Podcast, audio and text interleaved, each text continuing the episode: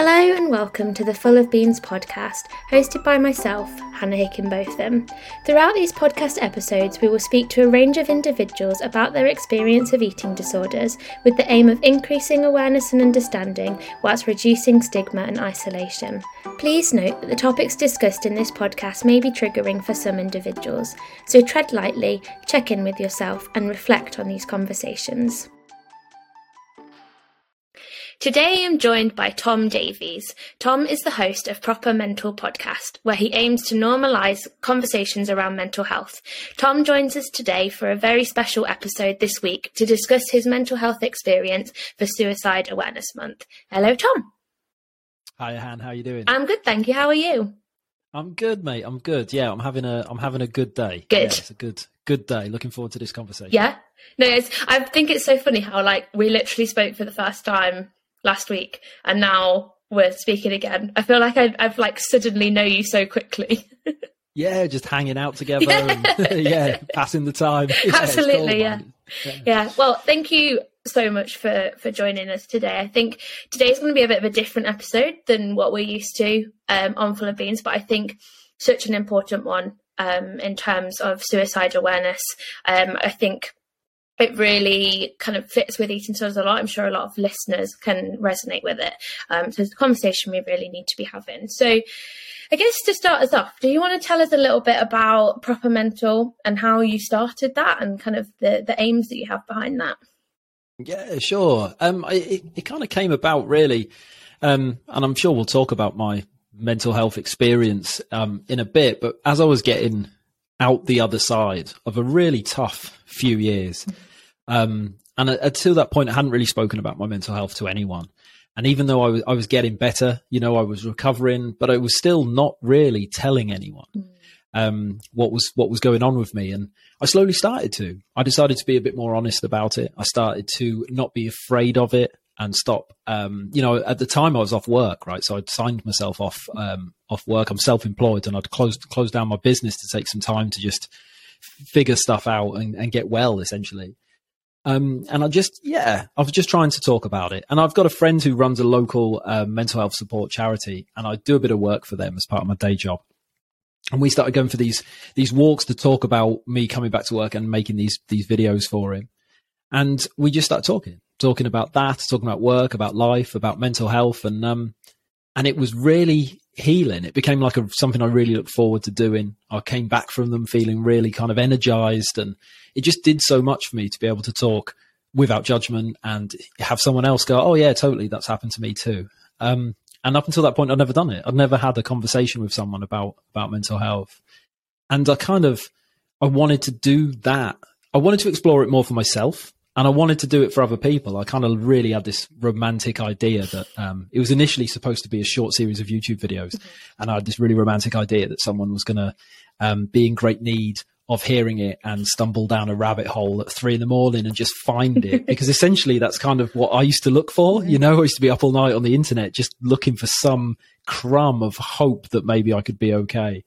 And so yeah, that was the plan, and it kind of felt much more like a podcast as it as it went on, and um, yeah, I just kind of I just took it and, and kept going, and I've it's been incredible. Really, it's been um, it's been very good for me. It started off much more about me, and now it's very much for uh, for other people, I suppose. But yeah, that's kind of where it where yeah. it came from. The idea really is just to speak to as many different people as possible about as many different experiences, and I think even if you know, even if you haven't had the same experience as someone, then you can find some commonality in it, right? Whether it's, uh, I will say that we we all break in different ways, but it's a lot of the same stuff that comes out. And underneath all these different diagnoses, underneath all the, the, the illness and the chaos and everything that comes with it, it tends to be a very human experience. You know, it's the same thoughts, feelings, and emotions that are out of control or buried or hidden or whatever. But um, yeah, that's the idea. Reality is uh, just this this platform of of relatable conversations from from all angles.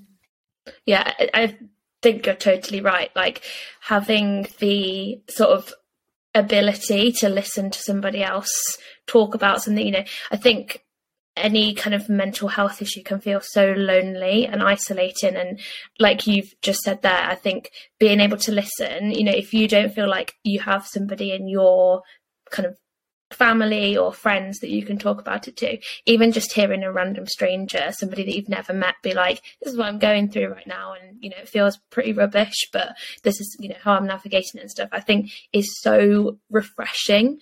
Um, and I really liked what you said about like you kind of started the podcast. It was more for you than, and now it's for other people because that I was the same with Beans. It was for me to have the conversations, but actually, you know, it's helped so many other people um, with that as well. Yeah, yeah, it's a nice thing, right? It's a nice that it can it can turn into that. You know, when I um when I was poorly, I I didn't know what it was. You know, I didn't know, I didn't have the words for these things. I, I didn't know what mental health was.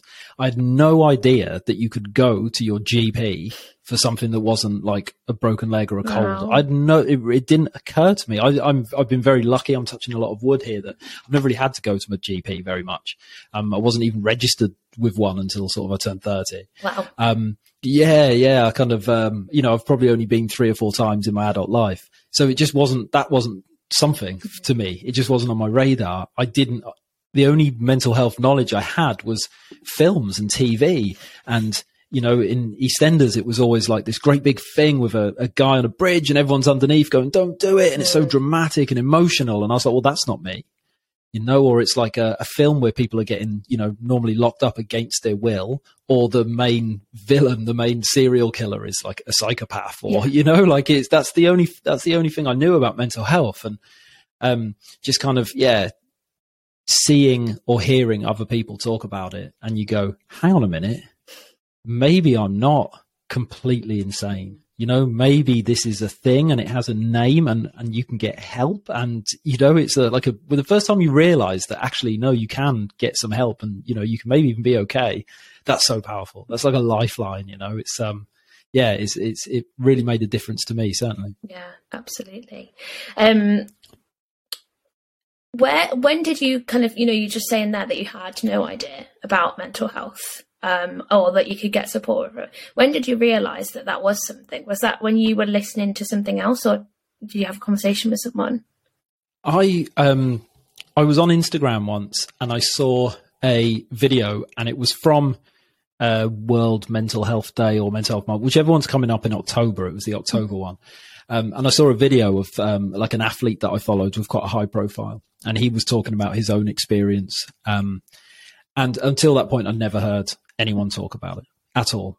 Um, because why would I? I didn't move in those circles. I didn't follow those accounts on Instagram. I followed, you know, football accounts and music accounts and all the stuff I was into. I wasn't into mental health.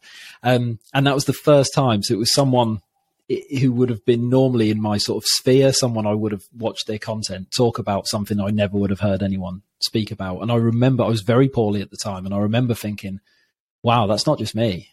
You know, that he was describing my experience. It was it was very very similar, um, and I kind of wasn't at that time. I wasn't in a place where I could explore that or where I could hold space for other people.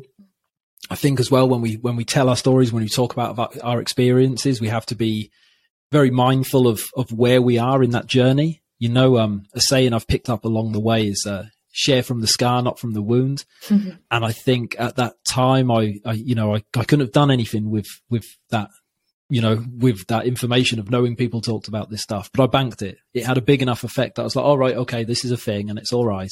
And I just, I just banked that information. And I think that was probably the seed of proper mental, you know, a good sort of six months before it started. But yeah, I do. I remember I watched that video about six times on the bounce. You know, I just, I couldn't get over it. I was like, wow, this is me. And I had never seen anything like it before.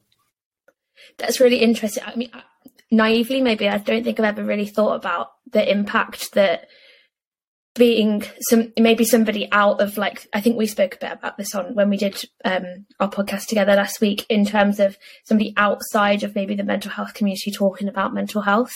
Um, because like you have just said you know you were kind of following footballers whatever and then somebody spoke about it. Um, I, and that's you know something that maybe I've not really thought about much before in terms of how important it is for people that you know aren't necessarily mental health campaigners to talk about their mental health. I think it's a really brave thing to do if it's not something you've done but actually then reaching people that you know like yourself that didn't actually realize that maybe there was an issue but by them talking about it, it reached people that, you know, eating disorder awareness, somebody with an eating disorder might not even know they have an eating disorder. And they, if they know, they might come to Full of Beans. But if they don't know, it's going to be actresses or actors or sports people that they follow that will talk about it. And I think, hmm, maybe that's something I can relate to. Yeah, definitely. That's the crossover, right? Because mm-hmm. I often think with the mental health community, as amazing as it is, it is one massive echo chamber. Mm. And, you know, I know that I can put together a really, really nice post and say it's okay not to be okay. And I can share it on my social media. And I know I'll hit all the vanity metrics. You know, it'll get loads of likes, loads of shares. People will say nice thing about my work and I'll feel really good about myself. but if I go through all the comments and the likes, it's all people who know this stuff. Mm. You know, and I always think like, how do I reach me five years ago in a mental health breakdown and I didn't know what one was. Yeah. You know, how do I reach the guy who who won't speak up, because like me, he's like scared that his wife's going to leave him or that he's going to take his have his kids taken away from him. You know, how do I how do I get in his ears? Because he doesn't follow me on social media. He doesn't know my podcast exists, and I think that's the that's the challenge, and that will always be the challenge, right? Is how do we cross over? Um, you know, it, it, it, it, can almost be sometimes it feels like either there's everyone who talks about it and there's everyone who doesn't, mm. and there's not a great deal of, of crossover. But um, yeah, that's the that's the challenge. And I think the more, like you said, it's great when people with profile talk. Um, you know, that really really reaches people. Um, and just the things that they're out there, the more things there are, right? There's got to be something for everyone. That not everyone is going to like my podcast, but as long as there's loads of mental health podcasts, mm-hmm. they'll find one they do, you know. And I think that's the that's the most important thing is just sort of variation and just just lots of it. And I suppose it's there when people need it. Yeah, absolutely. And you know, I think that is the great thing about well that I've found anyway about sort of the mental health and the podcasting community is that you know it's not it's not competitive in like you know oh well i'm an eating disorder podcast so i don't want to speak to anybody else because like you've just said this podcast might not be someone's cup of tea but as long as it's a resource for somebody i think that's where it's really important. Um, you mentioned there about your like five years ago and like being in a mental health breakdown. So i really wanted to chat to you about your experience. Um, so do you want to kind of like paint the scene of what was going on for you at that time? Yeah, sure. It's um, I mean, now I know I've been in therapy pretty much since then, off and on, and I now kind of know that I struggled with my mental health most of my life. Mm. You know, certainly through my teens, definitely, uh, maybe before that, um, but I was always an anxious child. Always had trouble expressing or experiencing my emotions. Um, I used to experience sort of big patches of low moods, which I now think were probably depression. You know, through my teens, but I didn't know what that stuff was. I thought that was me I thought it was my personality. I thought that was weird, right? And I had to hide that at all costs, especially as a teenage boy when it's about you sort of, you blend in to survive, right? As a teenager. Um, so that was kind of, that was how I lived really. Um, sort of shape shifting, you know, putting on different masks for different situations, never really a clear idea of who I was and what I wanted to do. And I think that's definitely fueled my anxiety over the over the years. And um, eventually we get to 2016 and the, the birth of my son. And I think how I like to understand it is by that point I'd been living life so unauthentically and I was doing so much stuff that was not very good for me, both mentally and physically. I had no space to absorb the change. So when this this like this baby arrived in my life and suddenly I'm not Tom anymore, I'm dad. And just the all the normal stuff that comes with having a new baby, the fear, the the worry, the stress, the sleepless nights, all of that stuff that's completely normal. Well, I couldn't cope with that. I had nothing left, and I and yeah, I just broke. It was too much for me. You know, it's um, I had too much to worry about. I was too worried about my wife. I was too worried about being a good dad. It was just um, I was just kind of overwhelmed. I think just too too much going on. I couldn't I couldn't cope with it. And that's yeah, that's when the kind of wheels came off. I think up until that time there'd been a leak in the basement. And when Reese was born, that was when the pipe just burst and everything everything flooded. And then of course, like I couldn't say anything. You know, my wife had just been through labour. How could I say to her, you're like, you know, oh, I feel a bit down to be honest, babe. You know, she's like just carried a person for nine months and given birth. It just really didn't seem appropriate. So it's a case of, you know, just just push it down, you know, just crack on, keep going, toughen up, get through it. Um, and I did that for a long time, did that for a long, long time. And um, we'd have sort of good days and, and bad days and a lot of a lot of up and down. But on the whole, I kind of kept it together.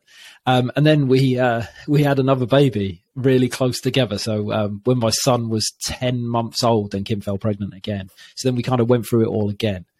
Um, and you know, then everything just ramped up. Everything was twice as hard. The second one wasn't a particularly straightforward pregnancy. There was a lot of worry about that one, and that was quite a scary time in itself. Um, and yeah, and then things started to go really, really wrong. And um, I was working for the NHS at the time. It's before I was self-employed, and I started to get a little bit in trouble in work because I couldn't sort of I couldn't show up, I couldn't get stuff done, I couldn't concentrate, and different aspects of my life started to crumble. You know, it was clear that I was no longer holding this stuff together. Um, and yeah, that kind of took me to a place really. Uh, that would have been at the end of 2018, I think. I that was the first time I left the house with the intention of taking my own life. We'd kind of I'd kind of got to the point where it's like, well, I don't know what to do. You know, I can't go on like this. I can't go back. You know, that's the it, yeah. There was just nowhere left left to go. And the first time I thought about it, I was really shocked. You know, this like thought just popped into my head. It's like, you know, there's one way to stop all this right now. All this goes away. And I scared myself, you know, like even, even though it was my own thought, I sort of pushed it away very, very quickly, but it kept coming back. And if you expose yourself to anything, you know, if you watch enough horror movies, you'll stop jumping at the jumpy bits, right? You just get used to it. And I just kind of got used to these thoughts and, um, it gave me a, strangely a real sense of calm. You know, when I decided, right, this is it, I'm done. I'd been looking for an option for so long, and this felt like it. It felt like I'd cracked the code. Um, so yeah, so the first time I left the house with those intentions, it didn't happen. As with a lot of things in mental health, it kind of just shifts. You know, I, my plan was that particular day. Um, I took my son out for a day, and my plan was to bring him home, give him one last really good day. You know, he could remember his dad, a real positive, and then bring him home and I was going to go back out. And at some point during that day, we just had a really lovely day together. And it just passed like these things do. One minute it's everything and the next minute's nothing. And, you know, I took him home and I did bath and I did bed and I did all that stuff. And it was only later I was sat in front of the telly with a cup of tea and it was like, oh, hang on a minute. you know, I'm supposed to be elsewhere. You know, I'm supposed to be uh, taking care of business. And it just kind of passed. Um, and those wobbles just kept, just sort of kept happening really. Um, but not long after that, my wife had, or maybe even before that, the timeline's a little dodgy, but um, my wife had sort of spoken to me and said, you know, you're not right. You know, um, something's going on. You need to kind of get some help. And um, she asked if I'd go to the doctor, and um, I wouldn't. I was very reluctant to, but I said to her, you know, I'll fix this. I'll fix this myself. You know, that's my role. I'm the man of the family. I'll get this sorted. And I started doing more of the stuff that you're supposed to do, you know, taking better care of myself physically. I was doing a lot of yoga, um, you know, all those sorts of stuff. And that kind of kept a lid on it for a little bit. But that's not healing, right? That was, if anything, that was kind of distracting me from the work that I needed to do. And we just, we went along like that for a long time of me telling Kim that I was fine when I really, really wasn't and um, on bad days, I'd do more yoga and I'd try and meditate more. And um, we just kind of kind of drifted, and that carried on for a couple of years. Um, that was really tough. That was really tough on more on Kim. I think that's that's my biggest regret. Is kind of what I put the family through. Um, and we get to 2020, and the weirdly the pandemic actually had no impact on my mental health. I kind of um, i was really lucky in that i had quite a nice time through lockdown. I think i wasn't allowed to say that for a long time but i'm allowed to say it now i think. Enough time's passed. Um, but what one thing's life slowing down made me realize is all the stuff that i was doing in my life that i didn't like doing. I was doing a lot of stuff that i didn't like doing and slowing down and not doing it allowed me to find some peace. It allowed me to find some happiness and start to kind of like get into this this thing inside me that needed examining and needed bringing out into the light. I kind of managed to get a bit closer to understanding that. And then, of course, the world goes back to normal. And I just jumped straight back in. You know, I knew what I didn't want to do. I didn't know how to change it. And I jumped straight back into my old life. Um, and I managed to make it through the summer. And that October, October 2020, um, I got really, really ill. And my therapist said to me, um, you know, the things you are saying. I was in a therapy session. I was very upset, and he said the things you are saying are not right. And he said I'm genuinely worried about your welfare, and we need to take action now. This is, you know, this needs dealing with. And he said to me, um, what in your life right now is non-negotiable? What can you walk away from? And I said, the only thing that's non-negotiable is Kim and the kids. And he said, cool, everything else goes. And I just stopped doing everything else. I closed my business. Um, I just stopped and I just kind of just hung out at home, trying to sleep, trying to eat, trying to figure out what this was, working the therapy process pretty hard. And I just couldn't find the answers. And I just got more and more lost and things just got, took a turn for the worst. I think as soon as I stopped pretending and admitted that I was poorly, then it became quite apparent how little hope there was and I, how I didn't have a clue what I was gonna what I was gonna do with it. Um, and that's when the sort of the suicidal ideation really came back. Um, and I just couldn't get past it. It seemed like the only the only solution, and I kind of came up with this with this plan. I started getting everything ready for it to happen. And my family are from Wales. That's where I'm from originally. It's about a four hour drive from here. And I'd said to Kim that I just needed some space from her and the kids. Um, and I was going to go back to my mum's for a bit, just for a couple of days. And the, the plan was, is that when I drove down to Wales, I'd have said goodbye to my wife and my children. And then I'd have a weekend at home. And when I left home, I'd have said goodbye to my mum and dad and my aunties and all that. And I'd have a little four hour window where I'd said goodbye to everyone in my life that, you know, that, that mattered or the people closest to me. And that was, you know, that was my plan. I was kind of, that's when I was going to go and that was all set. And I was kind of, uh, yeah, doing all the stereotypical things. Really, I was making sure everything was in order. You know, making sure that it would be the the simplest route. Um, and I just happened to the the day before or the morning of that I was supposed to go on that drive. I happened to have a conversation with my auntie, and we talked about. So my auntie, she's only like 13 years older than me, so we've always been close. She's always been like the cool young auntie, you know. And um, we've talked about mental health before. She tried to, and I'd said, no, no, I'm fine. I just need some sleep, which was my usual answer. And um, but she's an occupational health nurse, and she works in a factory with like 500 blokes. And a big part of her job is is signposting them to get help and looking after them and being the first point of contact when they're not doing very well. And I think she could just see, she could just see it in me, maybe when everyone else couldn't. And um, she brought it up, and we sort of talked about it. And she started talking about medication. And until that point, I'd never considered it. I was so I'd listened so much to the stigma around it, you know, and all the people saying all the bad things. I was like, no, I can't go down that route. I can't do it. And she sort of told me about about her doing it. Again, relatable experiences, right? And she told me about a patch of illness that she'd had that I knew nothing about and how meds had got her through it. And then she stopped doing them on the other side and everything was great. And, um, and I kind of thought, well, I haven't tried them yet. I've tried everything else, and I felt confident saying I'd tried everything else. And I was like, well, if I'm going to do this, my babies need to know that daddy did everything he could before he checked out. And I thought, well, there's one box left to tick. So I said, cool, let's give it six weeks. You know, let's, let's try. Um, yeah. And I phoned Kim and I said, can you get in touch with, with my doctor and uh, make me an appointment? And then yeah, when I drove drove back, that's the first thing we did. I spoke to the doctor on the phone. It was all phone stuff still then at the end of end of 2020, and it happened really really quick. And I didn't want to do it. I didn't want to, you know. Kim did everything. You know, she kind of she put the phone in my hand when it was ringing. She went and picked up the prescription. She put the first pill in my mouth, um, and I washed it down with a big sip of water, and I just sobbed. I felt like such a failure, you know, in all aspects of. Um, and now I look, it was that that that was when I started to win. You know, that's when I took control back. But at the time, I just felt, yeah, I just felt felt dreadful. And um, and it was those those pills that brought me back to life. You know, with it really quickly. I think a lot of it was placebo because it happened so quickly. So I got all the side effects, but I felt better really quickly. And I mean, like ten years younger, I had energy. I had, you know, I just it was the change was unbelievable. And I think I'd been so desperate for help and I'd been looking in all these places that weren't tangible. I'd been looking in yoga and meditation and reading self help books. But to have an actual physical like box of pills from someone who said, there you go, take these, that seemed to really work for me. Um, and I, yeah, I was back on my feet within, you know, within a matter of days, I felt better. And um, yeah, I remember that Christmas. I remember Kim said to me um, the first time in years, she said, for the first time in years, I feel like I've got my husband back and that was um, yeah, that was incredible. That was incredible. And that's kind of, sorry, that was a really long, long version.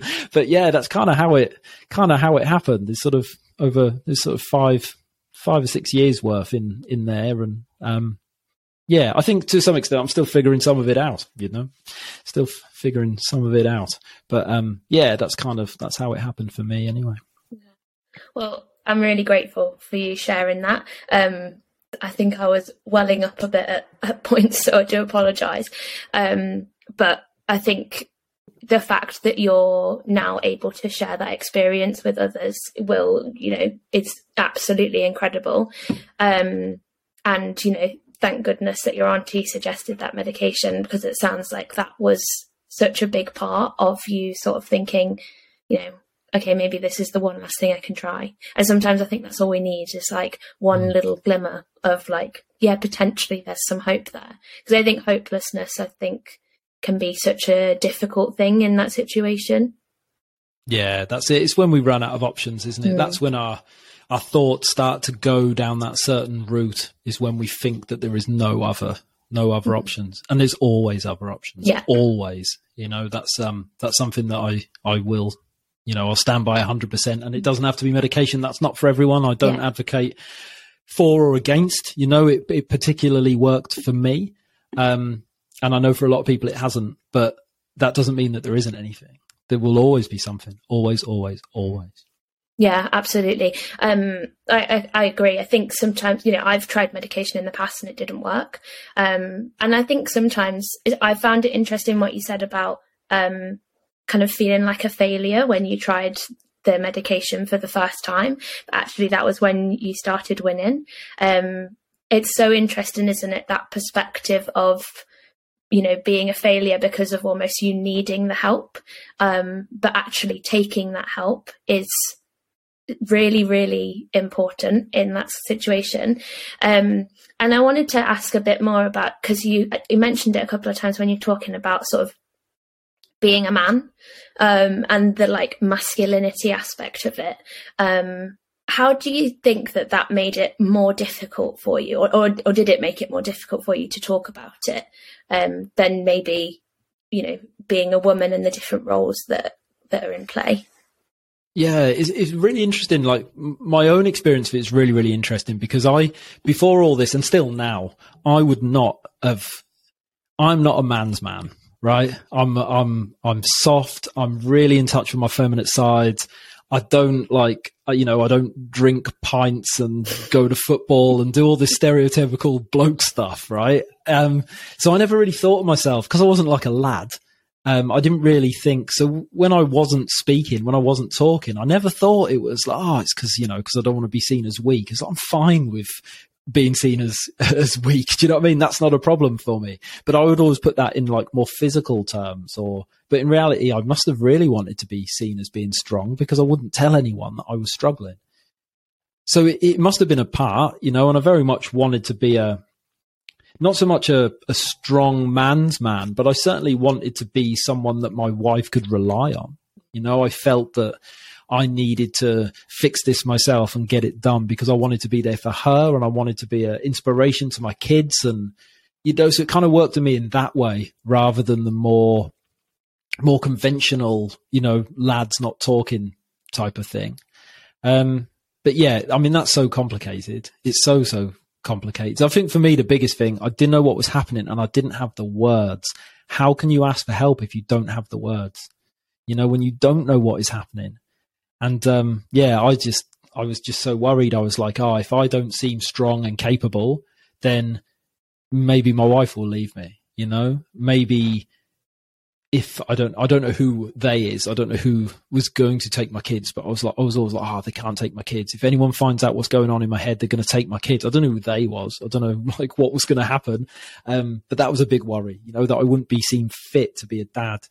Um, you know, and obviously I'm self-employed and I work with clients. I work one-to-one with clients, and it was like, well, the people, no one's going to want to go and work with the mad guy, so then I'm going to lose my business. And it was much more about like protecting all these, all these roles that I felt that I had to play.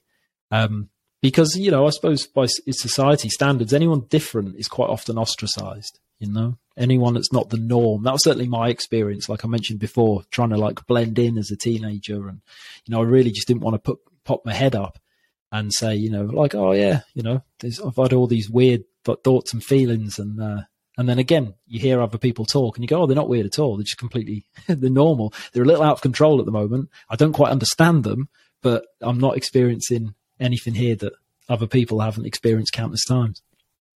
And I think also, like you said at the start, sort of with the whole like mental health and maybe not having much awareness about it. The awareness comes from the TV. And like you said, you know, mental health is often stigmatized as, I think you often see people worst case scenario, but e- even the worst case scenario often isn't like a true representation of what it's like. Um, so I think that's definitely kind of something that needs to change. Um, and like, I don't want this to sound insensitive at all, but I like I, really want to ask the question more to like understand what your thought process was.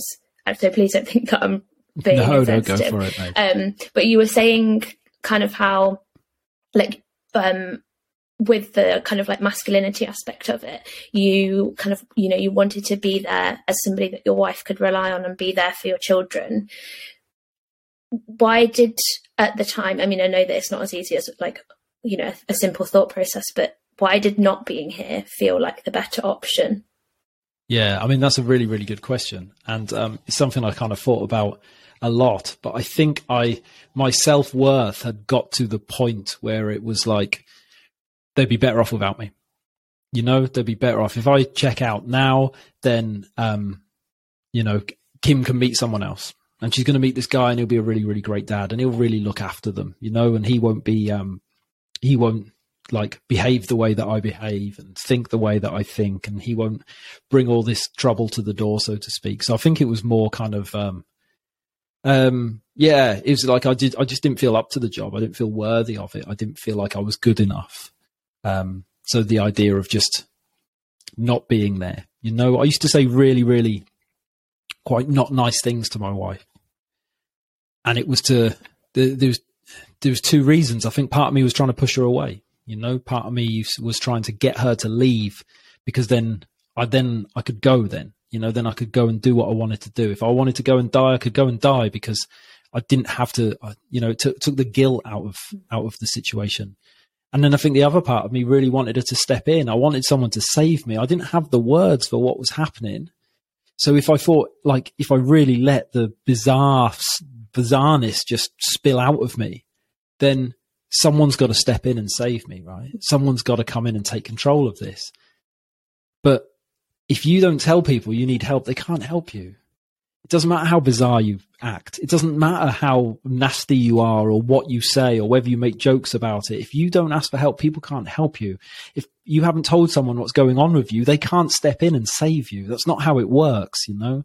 And so I even wanted to I did, was so hard, didn't want to admit that something was wrong. I'd try and behave in ways that would make someone else do it for me. You know, that was my way of avoiding doing the work that I kind of deep, deep, deep down. I knew, I knew I had to do this work. I knew I had to make some changes to myself.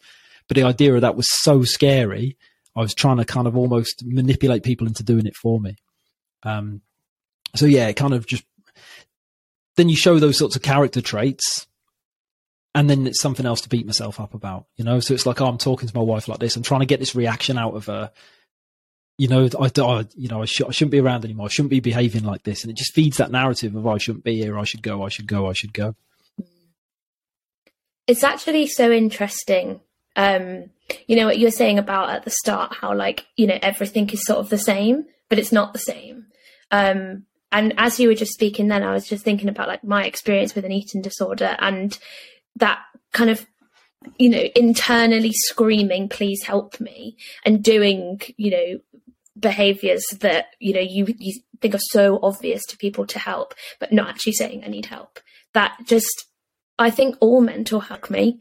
Um and also like when you said it i was like well yeah that's that's really obvious. Like obviously you need to say please can i have some help um but i think when you're in it when you're in that moment it's really difficult. And I think, you know, it can almost feel a bit scary to say, I need help. Um, because whatever, you know, you're doing, whatever behavior it is, it's almost, it feels slightly protective in a sense. And it's almost, you don't want somebody to step in because then they're going to stop you doing what you think you should do. But equally, you do want somebody to step in because there's like a glimmer of, I really want to get out of this. Yeah, very much so. Very much so. And like once you, if you ask for help or if someone comes in to help you, then everything yeah. changes, right? And it's like, now I've got to address this. I've been hiding this for so long. I don't want people to, to find out. Well, if I ask for help, they're going to find out. And then what's going to happen?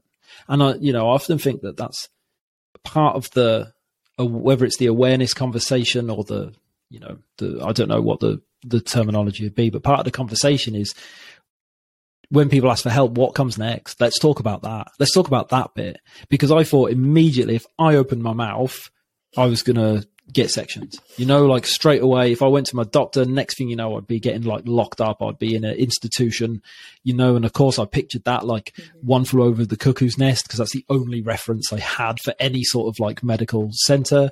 And then at least if I, at least if Kim stepped in and put me in that position, at least I could blame her, you know, at least I could like push that anger and responsibility onto, onto someone else, you know, and be like, you got me locked up, you know, like it's all about kind of not wanting to deal with, and it is, it's protective. It is protective. It's your body. For me, it was, I think a lot of my brain had put these, these ways of being, these ways of behaving all through my life to protect me, to keep me safe. And then suddenly they weren't working anymore. And then they were a bit out of control, but, um, and it's, you know, mm-hmm. being in your own mess is familiar, right? So it might be where I am right now is awful, but I've been here a long time and I know every inch of this awful. So as soon as I ask for help, as soon as something changes, it might be a new awful and it might be worse. Yeah. you know, it might be a worse awful. so maybe I'll yeah. just stay where I am. I, that, I mean, everything you're saying is like unbelievably relatable, but I think that is just so right in that I'm comfortable right now. It might be horrifically horrible to be here, but at least I know what's happening. Um, and I think that's what makes recovery from any mental health condition really hard is you don't know what is in the future. You know, it's you know, if you think about it logically, it is probably going to be better. Um, but I think, uh, you know, a lot of mental health conditions come with the f- like fear of the unknown. And um, I was only saying to my therapist the other day, um, we were chatting about like rules and things that I have to stick by. She was like, and what happens if you break those rules? And I was like, I don't know, my brain doesn't go that far. It's just like, you have to do this.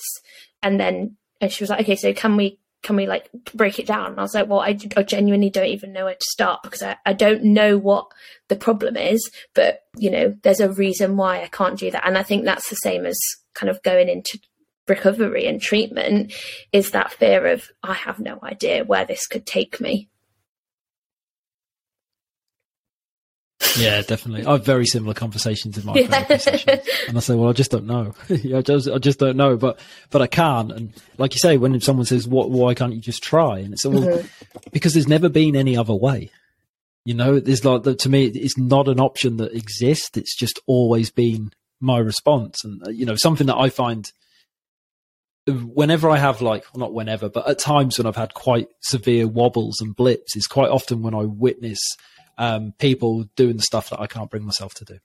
The stuff that's locked up in me, that stuff where I say I can't because I don't know if there even is another another way of doing it. And sometimes when I see that in other people, it really kind of um, you know, it makes me crash, you know, because you kind of it's there, people can do it. Why can't I be like that? Why can't I um you know, why can't I be that free? Why am I so locked in my own in my own space? And you know, and then of course, what you really want to do when that happens is double down on it right? So for a long time, I um, I really did the whole I don't need anyone. You know, I'm one of life solo artist, and I am genuinely I am an introvert, and I'm very happy in my own company. You know, um, but I'd wear that as a badge of honor. You know, I'd be, uh, you know, I don't need, I don't need people around me. I'll just do my own thing. I'm a renegade. You know, I'm a maverick. I do whatever I want.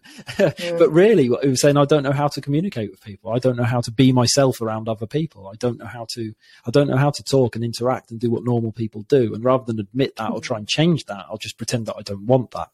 Um, and then I cut a really, really isolated path, and loneliness was massive um, massive in in what happened to me. You know, very very much so. I'd no one. If it was one you asked for set, one you asked for help. I was like, well, who? You know, I couldn't ask my wife. I didn't want to scare her. You know, who, who else? I didn't really have anyone to ask. So it's uh, yeah, it's so well, how it's how did you kind of come to the point where you thought, okay, well, you, you know, you mentioned going to the doctor, but did you manage to find the words, or was it something that took quite a while? Um, mm. the the the doctor bit was actually really easy for me. I think because of the time, it was COVID, it was all over the phone.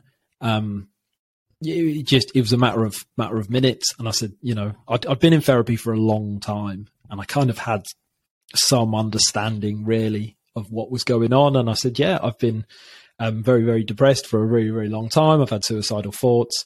Um, you know, and she said something like, you know, what's been going on to get you to this place? And, you know, I had a birth of my son and, you know, I'm quite lonely. And I think the phrase I used was like typical. I said to her, you know, all the usual, uh, typical 40 year old bloke stuff, you know, because that tends to be what happens to, uh, to men of my age. You know, it's one of the massive, um, like the environmental factors around all these statistics about men's mental health.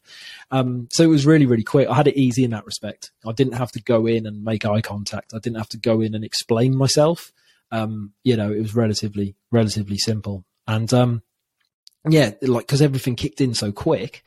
Um, you know, like a month or so in, I like I stopped the therapy and everything. I was like, I know I've got work to do, but this has been so awful for so long, and now I feel okay. I just need some okay for a bit.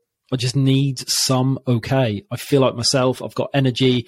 I want to repair the damage I've done with my wife. I want to reestablish my you know my my role as as being a good dad. I just now is not the time. And if these pills are a placebo and if it if it is just masking stuff i don't give a shit because this is just it's nice to be me again. Um, and i did that for a long time. I kind of had a good sort of year maybe 18 months where i was just like yeah whatever sounds i know this worked. I'll do it later. I'll do it later. Um, and i just enjoyed you know i just enjoyed and it was lovely. And then yeah i got to a point where i was like right cool. Like there's stuff to do. Let's let's do it. Let's um let's get back in there. But I'd had long enough behind me, and I had systems in place, which is a different story. Some of the best advice I've ever been given um, by a guest on the podcast, actually, uh, Natasha Danvers, who is a um, Olympic medal winner back in the day, and she said to me, "When you when your brain is well, put things in place for when your brain isn't."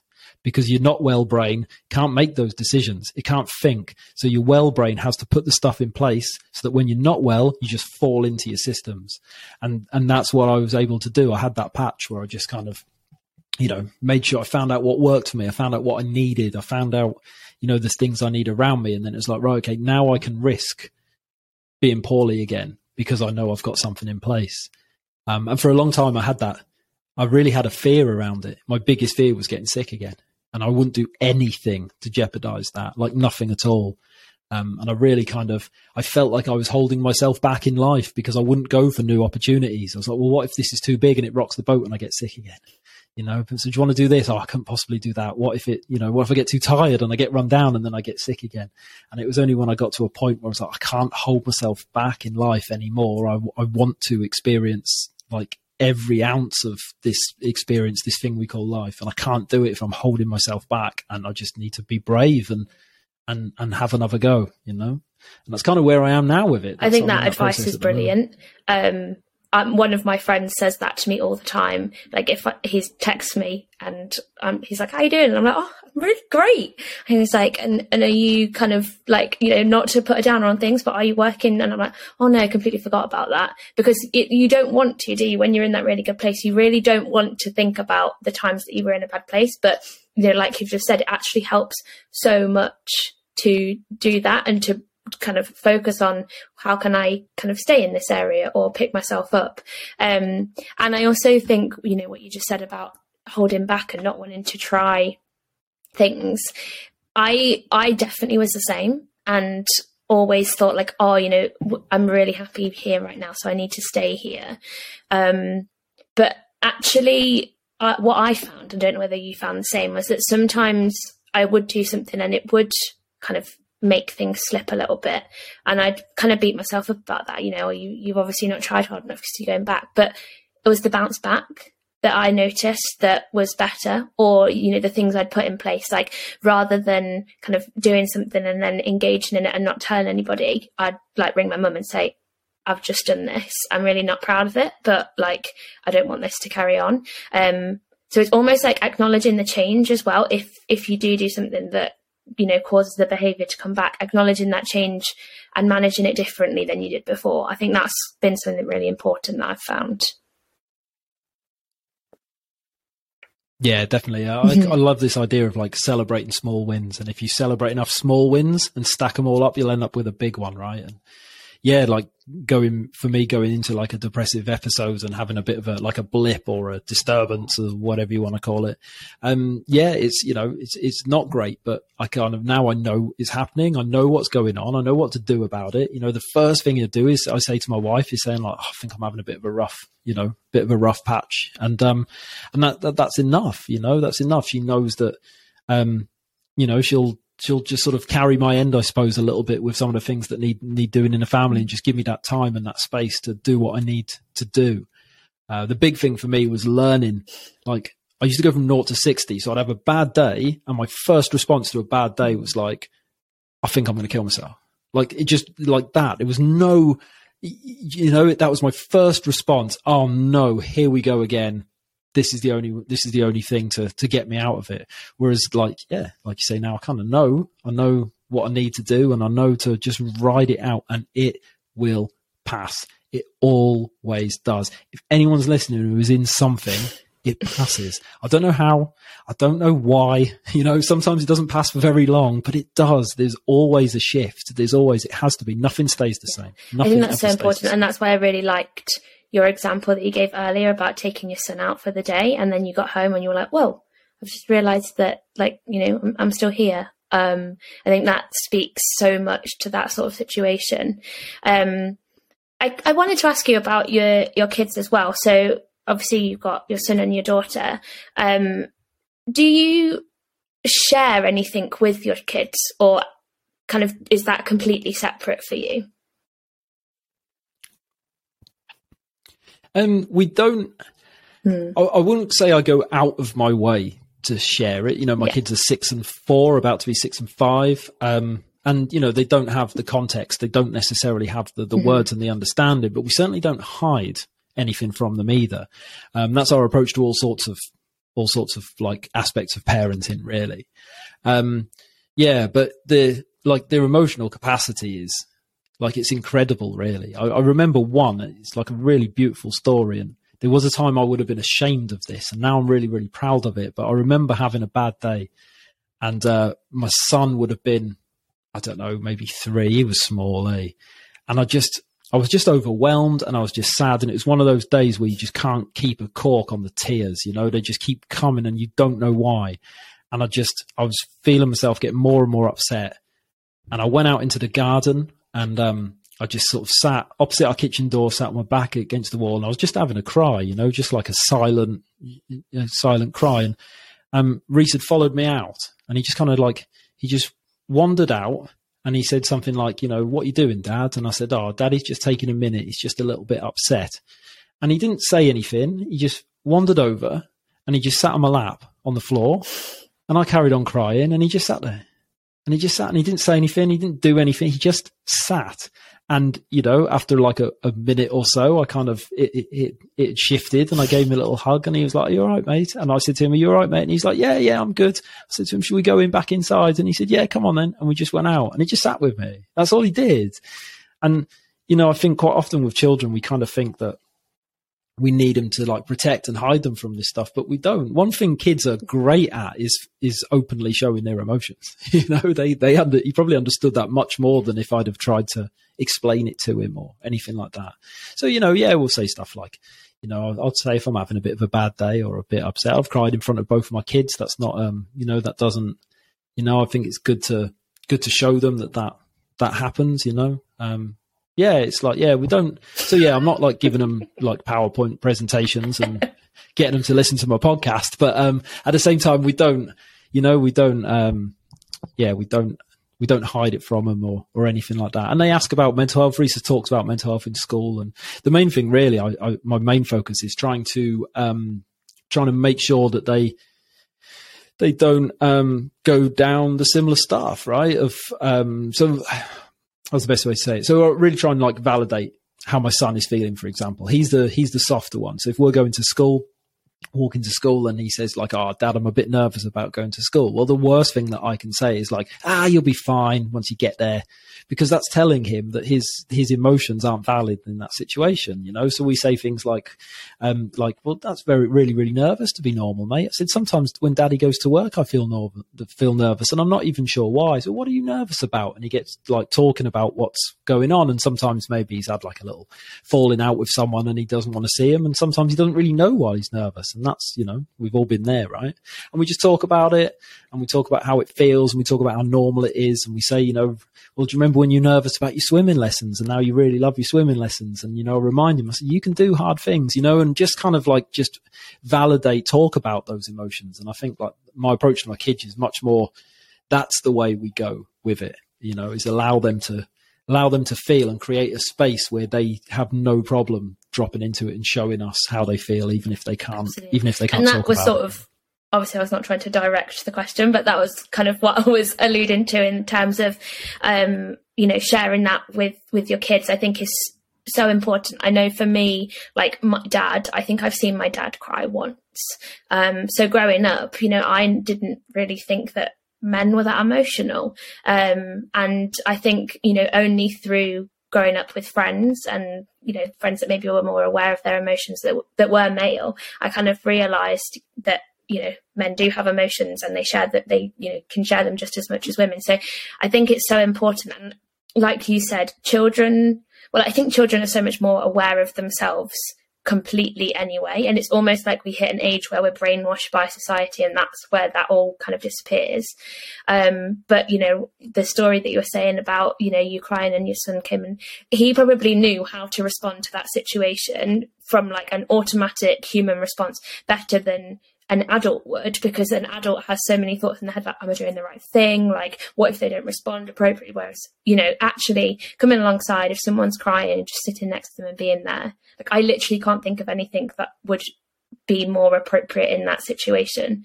Um, so I think you know not only do we need to kind of demonstrate to our kids that you know talking about how you're feeling is absolutely fine but we need to kind of watch them and learn from them as well because they they know how to do it better than we do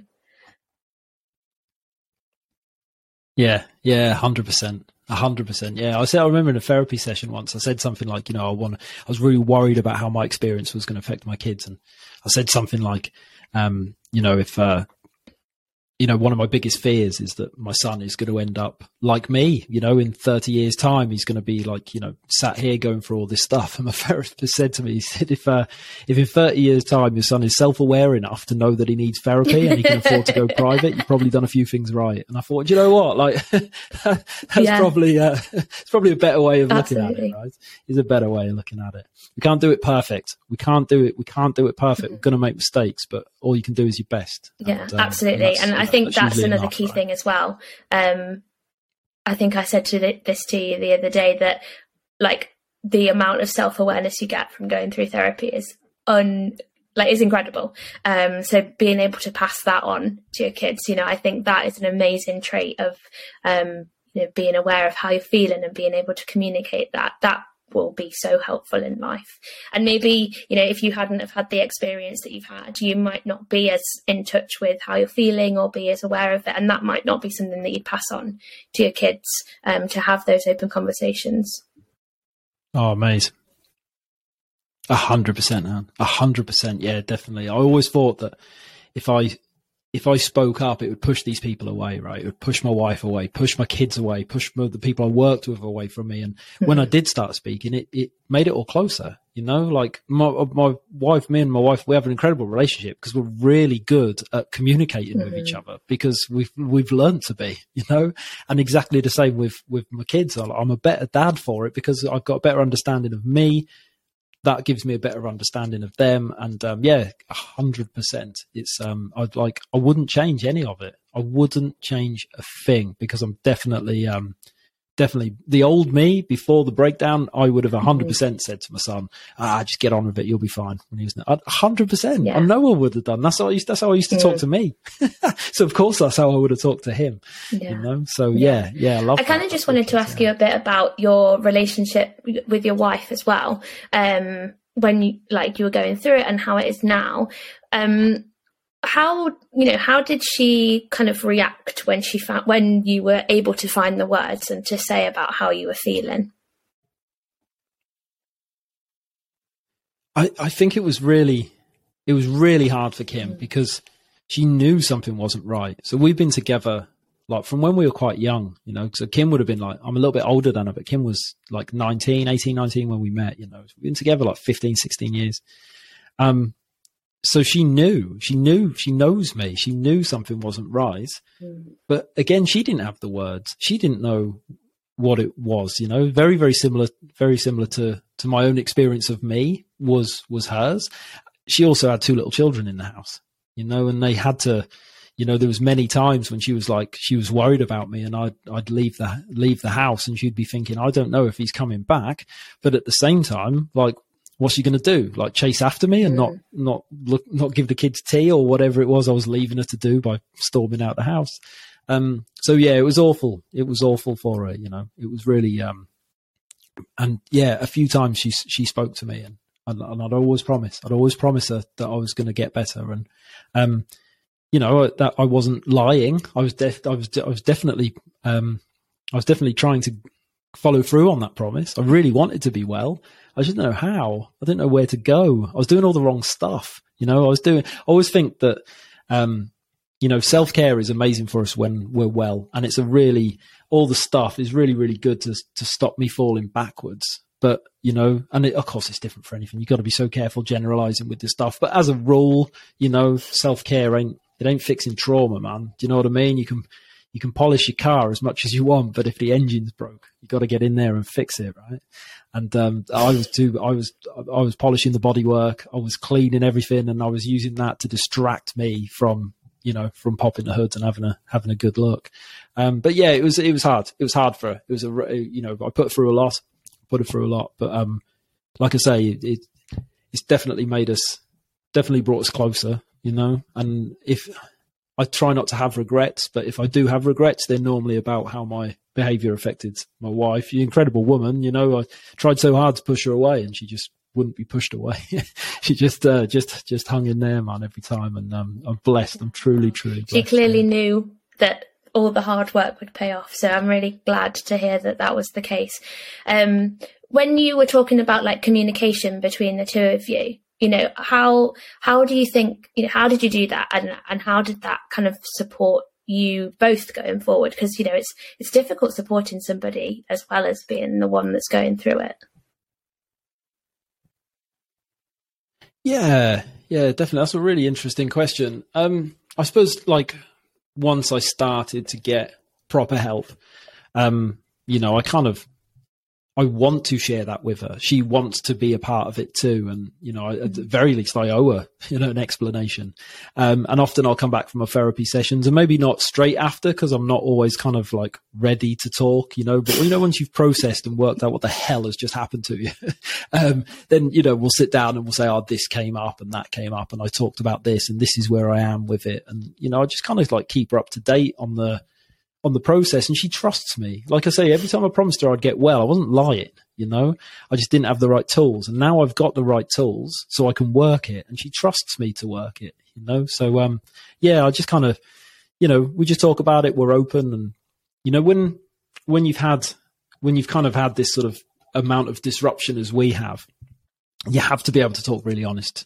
And, you know, I remember I getting a bit of a shock because we've got two kids and both of us, like my daughter, she's just turning four. She's going to school. We haven't got a baby in the house anymore and we're both really broody, you know, and, um, that for a while we kind of talked loosely about maybe having another baby and if that's something we wanted to do. And we were just talking about it one night, just kind of, you know, not a big conversation, just chatting about it. She probably like cuddled a friend's baby and come home like missing, missing the cuddles. And we are talking about it. And I said to her, you know, do you think we, do you think we could, you know, do, do, you think it'd be wise? And, um, and she said to me, well, to be honest, my biggest worry would be, could your mental health take it? You know? And uh, again, the old me would have been like, what do you fucking mean? You know, like, oh, putting this all on me. Um, but the, the new me or the real me, whichever way you want to put it, I was like, wow, like, thank you so much for, for feeling. I, I, felt proud that she felt that she could say that to me without fear of any sort of, um, you know, any sort of bad reaction. And I thought about it. It's like, you know what? I'm not at that yeah. time. I'm not sure if it could, you know. But you have to have these conversations. You can't just go and have a go and have a kid and hope that I'm not going to get sick again. You know, it was um, and just learning to speak to each other like that, not to have to not avoid the hard conversations, whether they're about mental health or whether they're about other aspects of just being married and being parents and all the stuff that comes with that is just being able to um, just sort of speak your truth and not worry that someone's going to kick off or that you're going to offend someone because they know that there's no way that you would mean it offensively even if you maybe haven't used the right words or it's not the right time.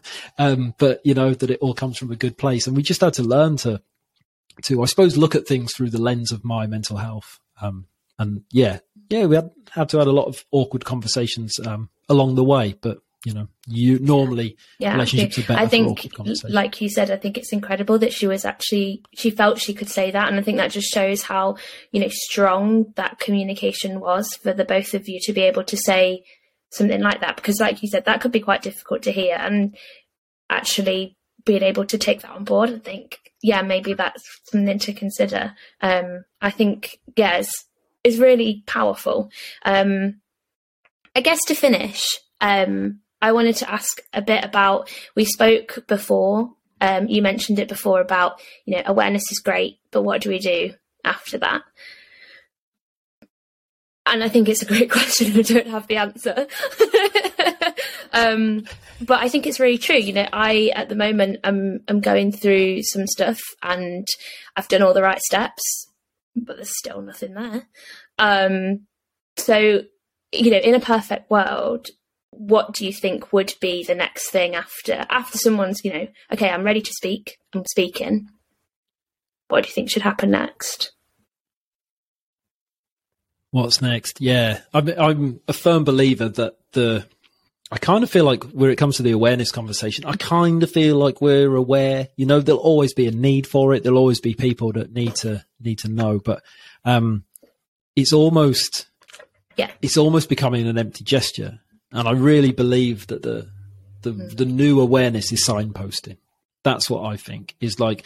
Don't just tell someone it's okay to not be okay. Tell them what to do when they're not okay. Tell them where to go. And there is so many incredible organizations, charities, supports out there, and people just don't know they exist. People just don't know. And um, I mean, there's a um, an amazing app called the Hub of Hope. I don't know if you've come across the Hub of Hope before. So if I put my um, postcode into the Hub of Hope, within I think it's like five miles of my postcode, there's 75 places on that list that I can contact. And of course, not all of them will be relevant. Not all of them will be able to help. But Jesus Christ, 75, like someone, yeah. there's got to be so, to at least get me started, to at least refer me to someone else, you know, and I think they're all out there. And when we need to know about them, we don't know about them. It's only after the fact. I can list so many amazing charities in my local community. I could list them off the top of my head. And when people contact me and say, you know, like, oh, I'm struggling. Who do you suggest? I can say, well, like local to me here, if you're on the Wirral, these are all the people. Go and speak to them. They're the experts. I can signpost you to them. Um, and, but I didn't know about them like when I needed them, you know, and it, so I think that's the, that's the key is to, that's the message, isn't it? Is to let people know where to go with this stuff. And like it's the variation that's important, isn't it? You know, so if you'd have said to me, "Oh, speak to someone about your mental health," I was like, oh, "I couldn't possibly speak to anyone." And you say, "All right, well, what about my black dog? It's another a charity, a text-based service. You know, run by volunteers, all with lived experience. Their catchphrase is "Speak to someone who gets it." Right. So if someone says, well, I can't talk, it's like, cool. Can you text? you know, cause there's another option. And there, and there's so many different versions of this stuff out there. And I think the more we just need to get, that's where, that's what people need to know about that's what people need to know about, you know, because sometimes once you're aware, like you say, that's when the problems start. It's like, oh crap, yeah, maybe I actually am ill. Now what do I do? Um, but yeah, I, I, I, think that's kind of, um, that's what happens next. And then to, to demonstrate what happens next when you ask to help, well, one, a lot of these organizations will have that information. And I think too, just by having conversations where we share experience, that's maybe that's how you find out what, what comes next, you know, because outside of mental health the mental health conversation, anything I'd ever heard. So the big stigma for me around like medication was like loads of people saying, "Oh, it, like mm-hmm. you know, I put on loads of weight, or I turned into a zombie, or it changed all this sort of." You know, I'd heard all that sort of stuff, and because it was confirming my narrative and my biases, I chose to believe it. And in reality, some of the people who were telling me this stuff, I wouldn't take like I don't know, childcare advice from. You know, like I wouldn't let them anywhere near my tax returns, but for some reason, for, mm-hmm. I thought they were suitable to go to for medical advice. But I think if we're having like more open, open and honest conversations, then people can really hear other experiences and both sides of the coin, and, and not just hearing what they want to hear. Um, and you know, having those conversations and trying to have them outside of the outside of the norm. You know, having them in places you know, people know I, I, I will openly talk about my mental health so that I'm advertising the fact that I'm a safe space for other people to do the same, you know, and for every people that goes, oh, there he goes again, there might be someone who's listening who thinks, oh, right, okay, well, you know, it's okay for him to do it. Maybe I can do it. Yeah. Maybe just leading by example, right? Maybe that's, that's all we can do is just lead by example and to keep showing up for ourselves and, um, and that'll that'll rub off, you know, that'll inspire people, yeah. that'll inform. I completely agree with that kind of um, you know, showing up for yourself and speaking out about it in the hope that one person will think, hmm, maybe I could chat about it too. Um, because I think you know I do sometimes feel like a bit of a broken record of oh here she goes again she's he's talking about mental health but you know when it's I think when it's something that has been such a big part of your life and has affected you so much for me personally, the one thing that I don't want is for somebody else to go through it in the same way that I did. So if I can, you know, cut that a little bit shorter for somebody else, I think that is so important. And also what you were saying about medication, I've found um, that so interesting recently um, when I've gone back on medication because I was so unbelievably against it. Like if someone came to me and said, um, I'm thinking about going on medication. What do you think? I'd be like, oh yeah, you know, great. You know, it's a really good starting point. It might not be forever, but it will help you to get to a certain level and then you'll be able to engage in therapy and stuff like that. But for me, I was like, no way. I've heard all of these bad stories, but was completely ignoring every single person that I'd heard talk about it that, that I was then telling other people. Um, and actually, for me, you know, a, a thing that I didn't even realize that was going to happen. I now don't have IBS. I had really bad IBS before and it's completely gone. And that was something that was really getting me down in terms of my mental health. I wasn't even thinking about. But I hadn't heard people talk about all these positives. I was just saying that it was a positive um, because I think we're so quick to focus on the negative. But, you know, it's, yeah, it's crazy how much you focus on the negative rather than listening to people when they talk about the positives of it as well.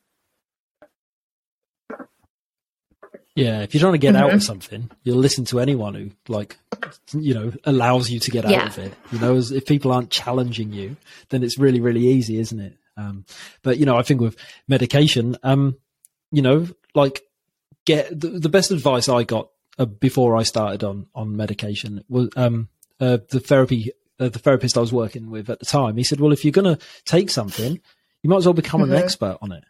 You know, so read up." Like find out about it and not down some dodgy like YouTube rabbit hole where some, you know, do you know what I mean? Where some person saying, "Oh, don't yeah. take them, go and you know eat this instead" or whatever. None of that, but like proper. Um, and he actually gave me um like a medical textbook, and it's the one that the GPs use when they because they can't remember everything. Of course, they can't when they need to go back and check stuff. And it was all that stuff, you know, that little bit of paper that comes in your pill packet and with your paracetamols and all that. Read it. There's like loads of information on it, right? Like, you know, like yeah, if you're going to take something, become an ex, make an informed decision. The decision is ultimately yours. You can do whatever you want. You know, like that's that's not a problem, but yeah, make it based on the right reasons. And if it's not for you, it's not for you. And if it is, it is. But, um, you know, and if you try it and it doesn't work or you don't like it, well, you can stop or you can try something else. You know, like it's not, um, it doesn't need to be maybe a, as big a deal as certainly mm. my own experience. It didn't yeah. need to be as big a deal. and I think what you've just said there about like trying it and if it's bad you don't have to do it that's kind of my approach to mental health recovery um, because you know everybody's got a choice. And what we were saying earlier about like being comfortable and being in that position i just keep telling myself just try it like you did with your antidepressants for for six weeks. Just try it for a bit. If it's that bad you can go back to what you're doing right now. Probability is that you're not going to want to go back there. Um, but actually giving yourself that chance, but equally knowing in the back of your mind that, you know, if it really is that bad, if, if life without it is that bad, just go back because there's always that possibility. Yeah, yeah, yeah, that's it. Try, yeah, try a different one. You know, try yeah. you just yeah, whatever. Just keep trying, right? Just keep um keep looking. But um, yeah, it is useful to find out everything you can about something, and it gives you the power. Knowledge is power, right? Understand and try and get a better understanding. If you don't understand it, try and get. well, Tom, thank you so much. Um, I really appreciate you coming on. Um, I'm actually really appreciative that I've met you, to be honest, because I, everything you were saying here today has been really inspiring, and it's made me think that I need to do a few a few things that I've been holding back on. So, yeah, thank you very much. Oh, um, oh, I am sure people will want to listen to more of what you have got to say. So, where can they find you for more info?